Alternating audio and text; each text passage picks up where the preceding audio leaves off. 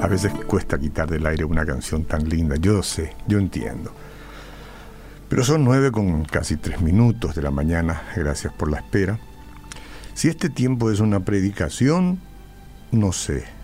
Si es un sermón o si es una homilía, no sé, pero casi estoy seguro que es la presentación más breve que hay en el ambiente, porque duran cinco o seis minutitos.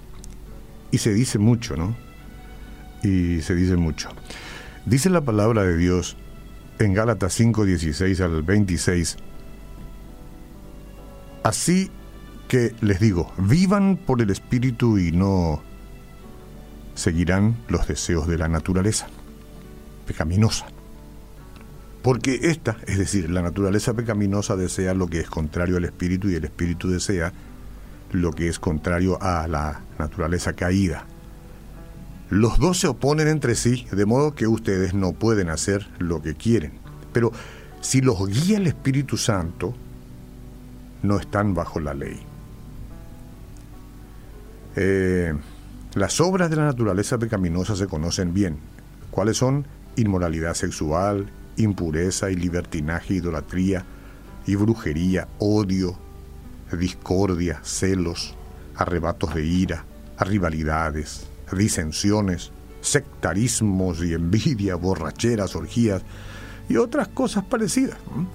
Les advierto ahora, como antes lo hice, que los que practican tales cosas no heredarán el reino de Dios.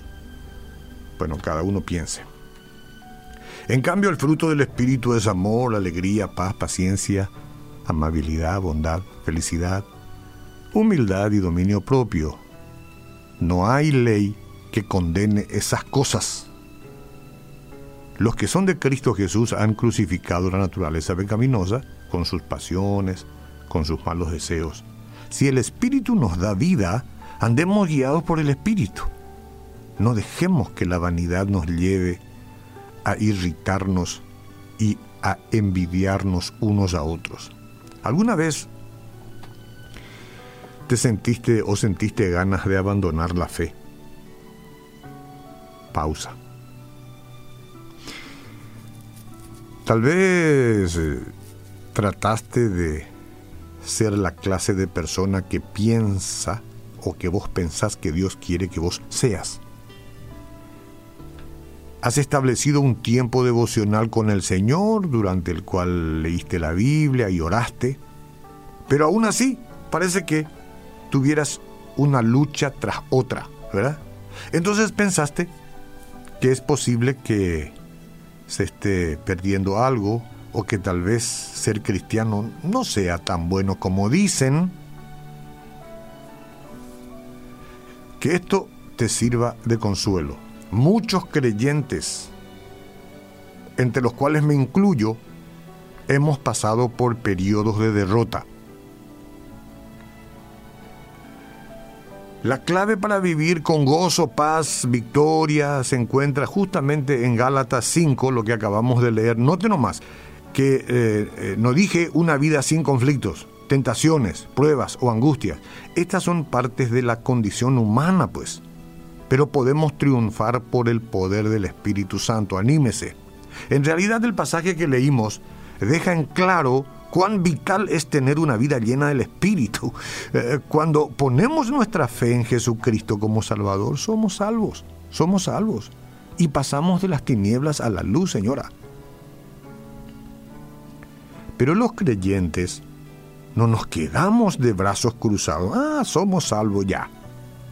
Como seguidores de Cristo, entonces nos ponemos en armonía con el Espíritu Santo, que nos ayuda a mantenernos en pie cuando estamos tambaleantes, a subir la colina, el cerro, sin cansarnos, y a levantarnos de nuevo después de haber caído.